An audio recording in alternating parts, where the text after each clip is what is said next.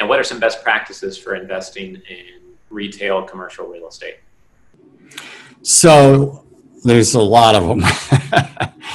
so um, due diligence, um, you just can't do enough of. I mean, and, and I, it's easy. It's you know, it's hard work, so it's easy to slough off on it. Or you talk to a few people and they and they tell you a great story, and you you just want to believe it. But you know, you really have to do your own analysis, um, both financially and uh, with the market.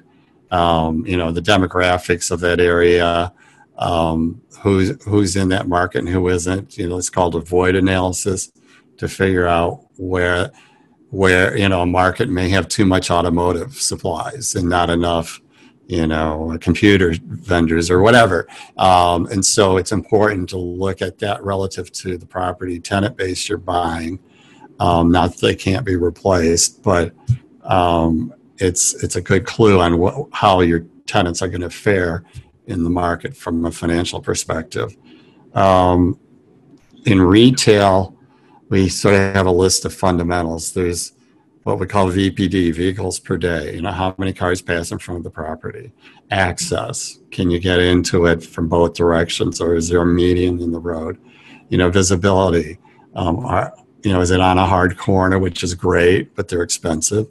Or um, uh, other issues could be that there's trees or landscaping along the frontage, which a lot of municipalities like to do, make things green. But meanwhile, the tenants behind them, no one knows they're there and they suffer and don't pay a lot of sales tax that way.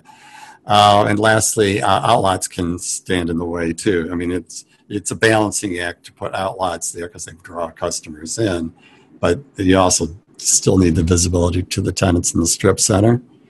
Um, what else? Oh, um, assuming you're not buying this direct and you're working with a sponsor, um, you want to make sure that the offering memorandum is thorough, hasn't deliberately left things out, um, and and you know check it out, make sure it makes sense. Um, but those are if if you fo- if you follow those things, you're going to be in a great shape. Oh, lastly, I would say is if you're doing this um, and you're not a pro already, um, you need a partner, whether that's a mentor or a partner partner or a sponsor, someone who has the track record and history to, that you can rely on. Otherwise, you're shooting in the dark. Right, right. This content was created by commercialrealestate.com. Access our community, investment databases, training, and live events by visiting www.commercialrealestate.com.